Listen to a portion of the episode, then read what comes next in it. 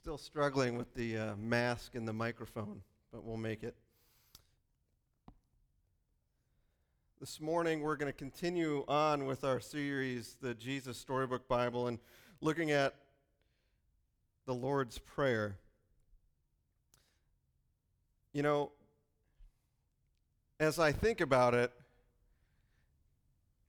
seems like we always have an ability to make things complex. We can see that throughout our daily life. And I've heard this phrase perhaps more than once in my life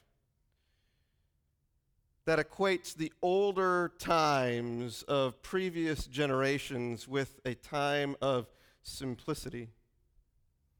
You remember when everything used to be less complex and more simple? I think about all the things that we try to make perhaps complex.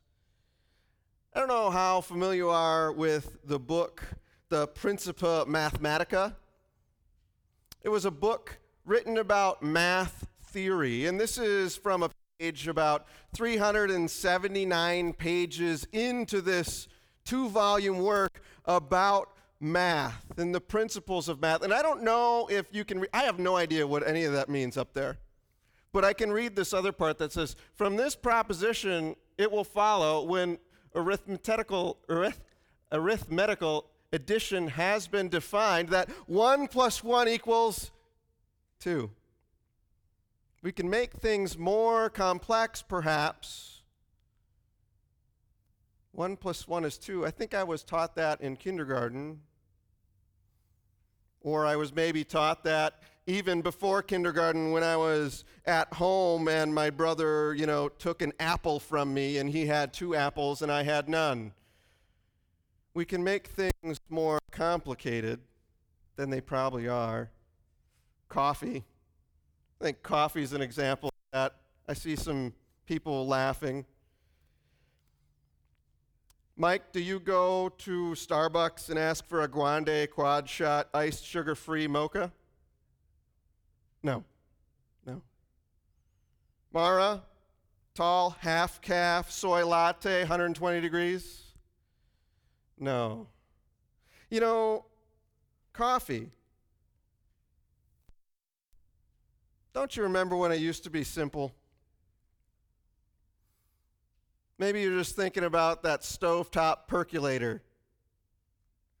All you need coffee, heat the water up, let it sit. Or maybe, or maybe this is the way you prepare your coffee. It's a drip coffee maker. All you have to do is grind the coffee, or maybe you buy ground coffee. Put the filter in there, put coffee in there, put the water in, and hit start. But then they started coming up with other things. This is actually a picture of like the coffee maker I have at my house. Actually, I have more than one coffee maker at my house. That's a different story. I invite my mother in law and father in law or my parents into my house, and they're like, How do I make coffee? I'm like, All right, well, what you got to do is you got to decide if you want a one shot portafilter or a two shot portafilter. What you do is then you stick it in there, and it'll grind the coffee, and then you got to tamp it. But don't tamp it too hard. You got to tamp it about the right amount. Then you got to stick it in this thing, turn it to the left, and then you put your cup underneath, and you hit the button and then you'll have a shot of espresso. Well, then you got to decide what do you want? Do you want a milk-based coffee drink or you just want an americano? If you want an americano, you put the cup underneath there, you turn the thing, and water comes down. If you want a milk-based drink, you got to pour the milk in first, and then you got to turn the thing the other way. That way you get steam and you can heat up your milk. Coffee. Remember when it used to be simple? Some people still like to, to complicate the things with other simple methods. Maybe you want to make yourself a pour over. Maybe you want to use a French press. Or maybe you got to combine the two and have an AeroPress. Do you remember when things used to be a little more simple? All you need is coffee and water that's hot and maybe a filter. But I think the thing is, much like we could complicate math by looking into the theory of math and trying to figure out what all of that meant in the Principia Mathematica, what all that led up to page 379, where it says, if you figure this all out, it means 1 plus 1 equals 2. Or you can decide and complicate and figure out all the different ways that, that you can make coffee. We do the same thing sometimes with prayer. We make it more complex, maybe a formula or something, when it doesn't need to be. So let's see the words Jesus used in Matthew chapter 6. If you got your Bible, turn there. Otherwise, if you're using a tablet or a phone, grab your Bible app and, and head over to Matthew chapter 6. We're going to start at verse 5.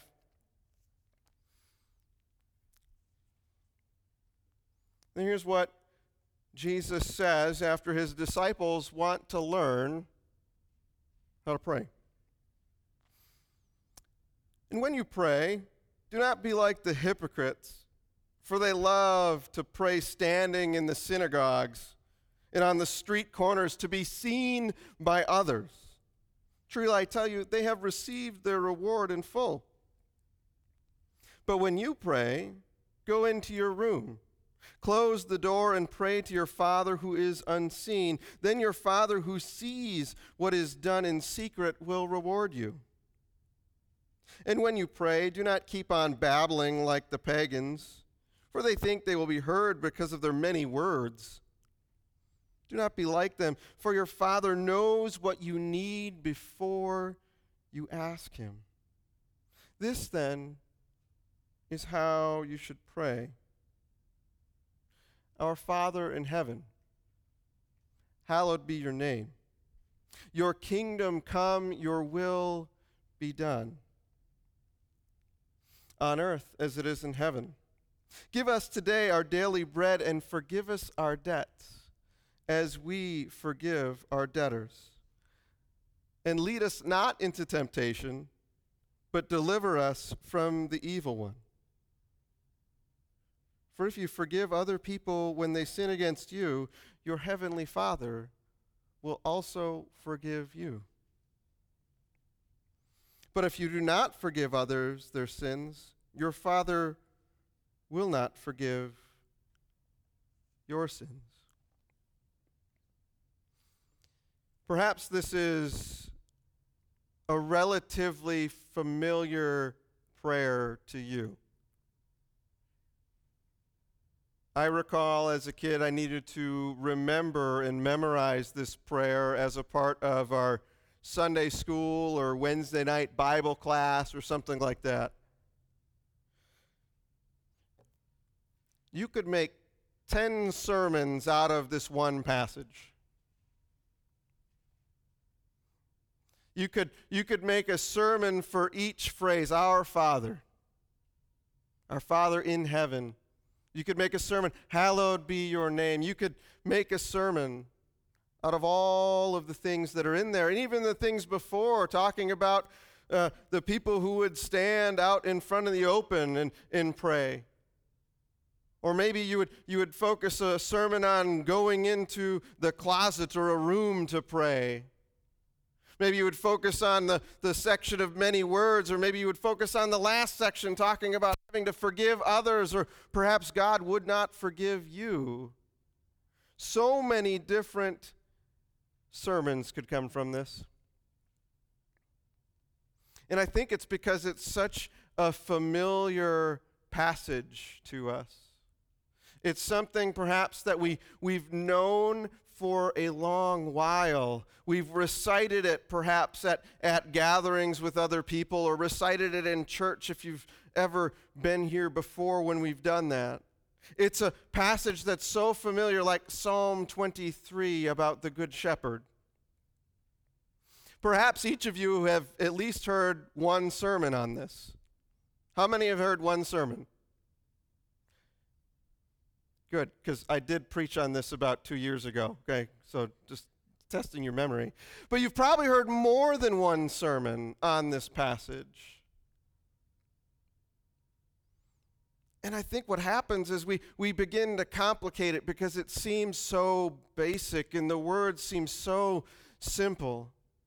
If you, you take a moment to go to the Library of Congress website and look at their online card catalog, people who are younger that don't know what a card catalog means, um, it's this thing that you used to go to the library and there was these drawers you pulled out, Alex, okay, and then there's things and you would look in it, okay? But this is adults uh, people older, you know, 20. This is online, so it's on the computer, so you can look at it and you can search through it for different criteria. And, and I put in the search, searching for books with the Lord's Prayer in parentheses in the title. Got over 9,000 books written about a 53, 50 word prayer. I wonder I wonder how in depth each of those books would go, perhaps more how complex they would look at each word and each phrase to derive what it truly perhaps means, and, and then how that should shape our prayer. My hope is that we focus on the simplicity of the prayer this morning rather than focusing and attempting to make things more complex than they need to be. God accepts your prayer if you have never heard a sermon on the Lord's Prayer. God accepts your prayer if you've, you've never read a book about the Lord's Prayer. God accepts your prayer if you don't have a degree in theology. God accepts your prayer if you're a kindergartner praying in three word sentences.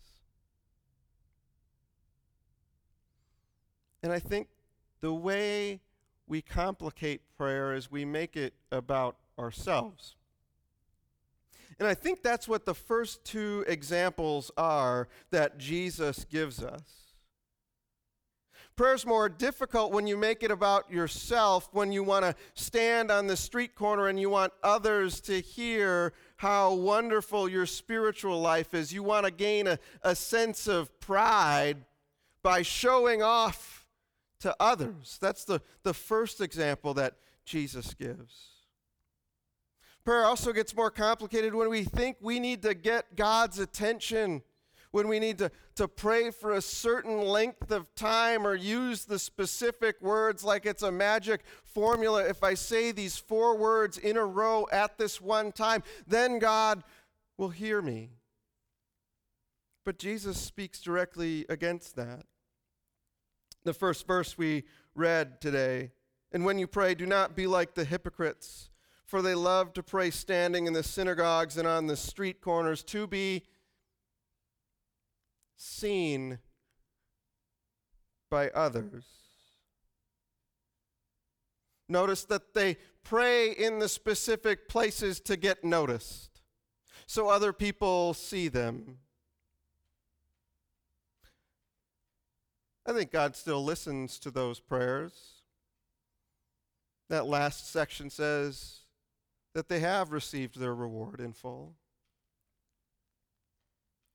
But here you have someone that's announcing themselves, almost like trumpeteering what they are doing and how they're praying in front of other people. And Jesus says that that's not the way to do it. He often speaks against this prideful nature that's within us, this, this wanting to be perhaps the center of attention. And, and even just a few verses earlier, if we went to the, the first part of chapter 6, verses 1 through 4, we would see that Jesus once again speaks against pride, doing things for people to notice. In that case, it was doing things like giving to the needy, giving to others, but announcing it. So you would receive glory for what you had done. Jesus speaks out against pride in our life. Lifting up what we do, lifting up perhaps showing off in our, our prayer life in front of people. He speaks against people that love to be seen while they pray instead of just love to pray.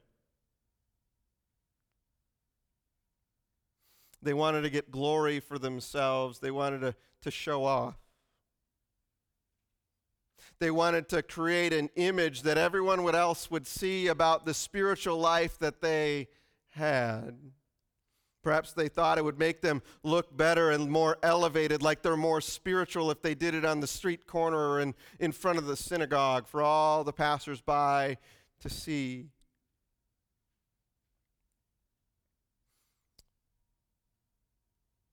Jesus doesn't say that that's spiritual maturity. He says spiritual maturity would be going and praying where no one would be able to see you, going into a room with a door and shutting the door. Now, I don't think this is necessarily completely speaking against praying in front, but in the manner that it's being done, in the prideful, selfish, self glorifying manner. Because we have prayer in church often for specific purposes, and that's good. But we don't do it for our own glory. We don't, we don't show off. We want to use simple language. We want God's will to be, to be uh, proclaimed. But the other, the other one that Jesus speaks against is this babbling. And when you pray, do not keep babbling like the pagans, for they think they will be heard because of their many words. They would, they would repeat phrases and things over and over and over and over again because they thought the amount of times that they would do it would equate to the possibility of God hearing what they are speaking. But that's not so with, with our prayer life with God. Jesus says he already knows what you need before you even speak it. You don't need to, to repeat that prayer request five times over and, and say this combination of words, and then God will, will, it's like this punching in this magical key code like you did on a video game, or maybe not, I guess like, like Alex and I did on a video game, maybe Peter and I, right? It's not punching in this magic key code with our words because God already he knows them. He hears them, you speak it once. He hears it. I don't know if you're familiar with, with repetition. You hear repetition at my house a lot. It's usually in this phrase Mom, Mom, Mom, Mom, Mom, Mom. Like you need to get mom's attention just happened the other day. Emily and I were talking. I don't remember what we were talking about, but, but one of the kids came up and, and they said one phrase, and we looked at them and said, Yep, we're just talking a minute. And, and then we finished, we were finishing our conversation, but all the while we were finishing the conversation, the request was coming and coming and coming and coming. Maybe sometimes for my kids that repetition is needed because I am, am, am not uh, God. I am, I am a human with, with failures and so on. And sometimes, yeah, I'm honestly maybe ignoring the request because I've heard it over and over and over and over. But that's not the mindset that God has. A loving and faithful God who desires to hear from his children. And when his children say that one thing just once, it's like he bends down upon his knee and lets you speak into his ear. He listens. We don't need to repeat. And Jesus gives us a simple 50 word prayer. After those speaking against those two ways, we could perhaps be selfish and, and want to focus on us. Father, your name's great. Make your, your kingdom present here on earth just as it is in heaven. Give us what we need to sustain our life your forgiveness, your love, your protection, simplicity. We like to sometimes say that, okay, this is the way that we need to formulate our prayers, then we need to, we need to balance them. We need to, we need to glorify God. We, we sometimes use the word acts to do that. Uh, we, we, make it adoration. There's a, a confessional element. There's a, uh, thanksgiving element to God and there's a, a supplication, and that's fine. If, if that benefits you in your prayer life, that's great. But if you don't have a prayer life to start with, my thought is don't even start with Acts. Don't start with an acronym. Just start with one sentence. I think each and every one of us perhaps have a, a routine as we get up in the morning, and it almost could shape or be like a prayer life that we have. You pop out of bed, and the first thing that comes across your mind is, man, I wish my kids would sleep more. Oh, wait, that's maybe not you, that's me. Why can't they stay in bed just 10 more minutes? How come they have to be so loud? Now, we wouldn't normally say that those are prayers, but what if we used those just small sentences as ways that we would come to God? Instead of making it complex and saying we need to have all of these things incorporated in a prayer, and maybe you're past the one word prayer, and that's great, and you use ACTS, and you have a, a time where you spend 30 minutes in prayer every day, and that's good. I encourage you to do that. But let's bring prayer into all of our life, not just those 30 minutes that we have alone in our room unbothered. Let's think about those one sentence prayers that we can have throughout the day. I don't have my phone on me, but maybe it's you getting a notification about some meeting that you have a little bit later in the day. And that instead of just being a, a prompt of, oh, I got to get ready for this thing, I got to I gotta do that before I get here or whatever, but maybe instead that becomes a prompt of, Lord, I'm not quite sure what's going to happen that meeting, but I, I pray that you're present and give me words for whatever needs to be done. Maybe it's not even something you say out loud, but it's something that you, you say in your mind. And then you get another notification, a text from a friend. Maybe you take that as an opportunity to say a one word prayer for them. God, I don't know what they need today, but I pray that you're present with them, that you strengthen them throughout their day. What are, what are ways that prayer cannot just be this thing that's segregated to a room or a time in the morning, but one that's simplistic throughout all the day, where anything that happens to you in your life is an opportunity for you to say, one word prayers. A one word prayer about the things you're concerned about. A one word prayer praying that people would learn to love one another more when you see news about violence.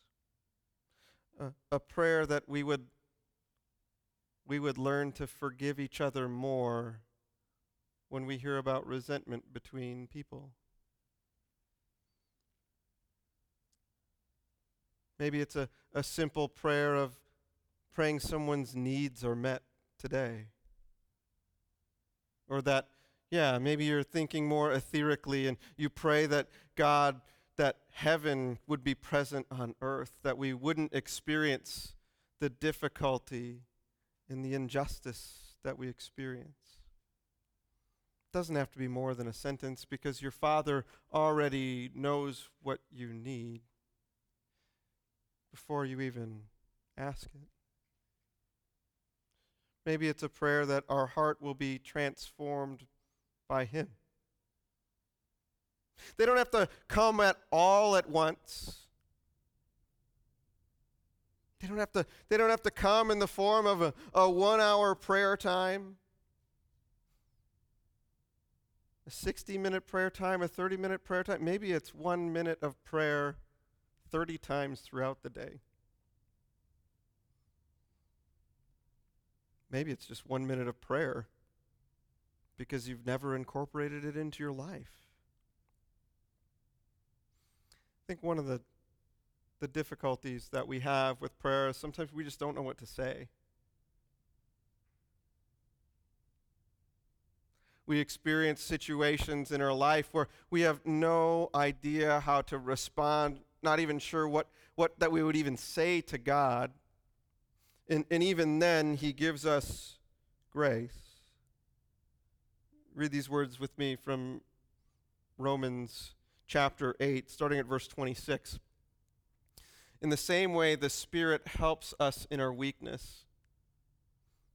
Scripture even says that we don't know what we ought to pray for, but the Spirit Himself intercedes for us through wordless groans, and He searches our height, hearts, knows the mind of the Spirit because the Spirit intercedes for God's people in accordance with the will of God. Even when we, we don't know what to pray, and it might be a, a one word prayer or two word prayer God, ah, or ah. The Spirit searches your heart, knowing the will of God and what's in there, what is in your heart and what you desire to happen, and then the Spirit intercedes accordingly. God gives us so much grace in this prayer life. He makes it so it's not about us. It's not about the words we use or that we appear to be a certain way. It's not about us trying to, to get his attention or even saying the right words. He just wants us to come to him. Even if we don't have the words, He can use the Spirit to understand what we're thinking and what's going on in our mind. So, what's the next step for our prayer life? It's not something I can tell you. The Catechism says this about prayer. Uh, I don't remember the question and answer, I don't have it in here, but to summarize it up, pray to God from the heart, humbly asking for the things that He has commanded us to ask for. Pray from the heart to God for what you stand in need of. Maybe you hear that and you say, maybe I'm going to start praying a one sentence prayer every day. Awesome. That's just a, a step in formation that God has in our life, a, a beginning point. It doesn't mean that we end with those one sentence prayers every day because God will bring us on a journey where we will depend more and more and desire to speak to Him and talk to Him more and more. Maybe you already started small, and, and the next thing in your life is to, to set aside more concerted time for prayer. Maybe it's to maybe it's you realize that that prayer is not just about the things that that you need, and, and then you maybe decide that, yeah, I'm gonna start praying using the Acts prayer method. I want to adore God first. I want to confess to God. I want to give him thanks for things. And, and then after I've done that, then, then I'm going to bring him the things that I stand in need of. It's a wonderful thing. But maybe you already do that, but maybe the next thing is to, to start a prayer journal. Whatever there is, it's a beginning point of simplicity. And then God will develop your prayer life as you go, as you rely more on Him. The beauty about writing down your prayers, though, is then you can remember what you prayed for last week, last month, maybe even last year. And when you look back upon that, you begin to see how God has worked in your life. Those prayer requests that you wouldn't even remembered if you didn't write them down. And it becomes an opportunity to remember prayer's not about me, it's about God. It's about Him caring for His people, desiring to hear from them, and Him being active and involved in our life. Let's pray.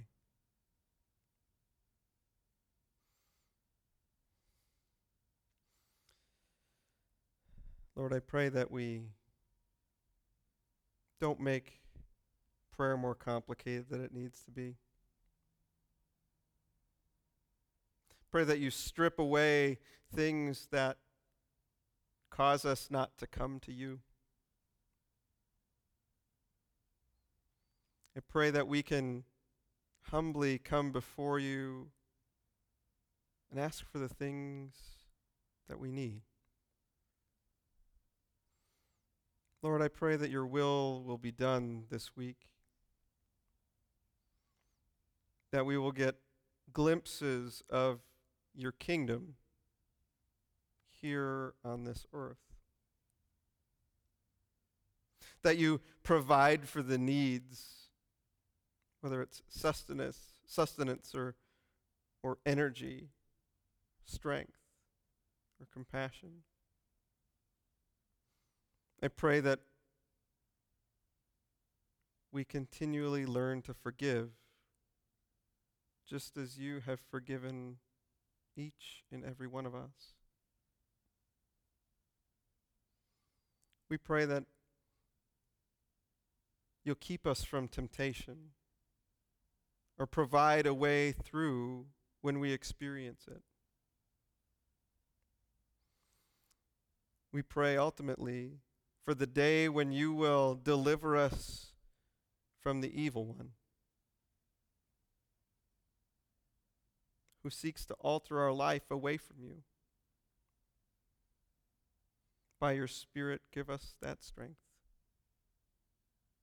It's in Jesus' name we pray.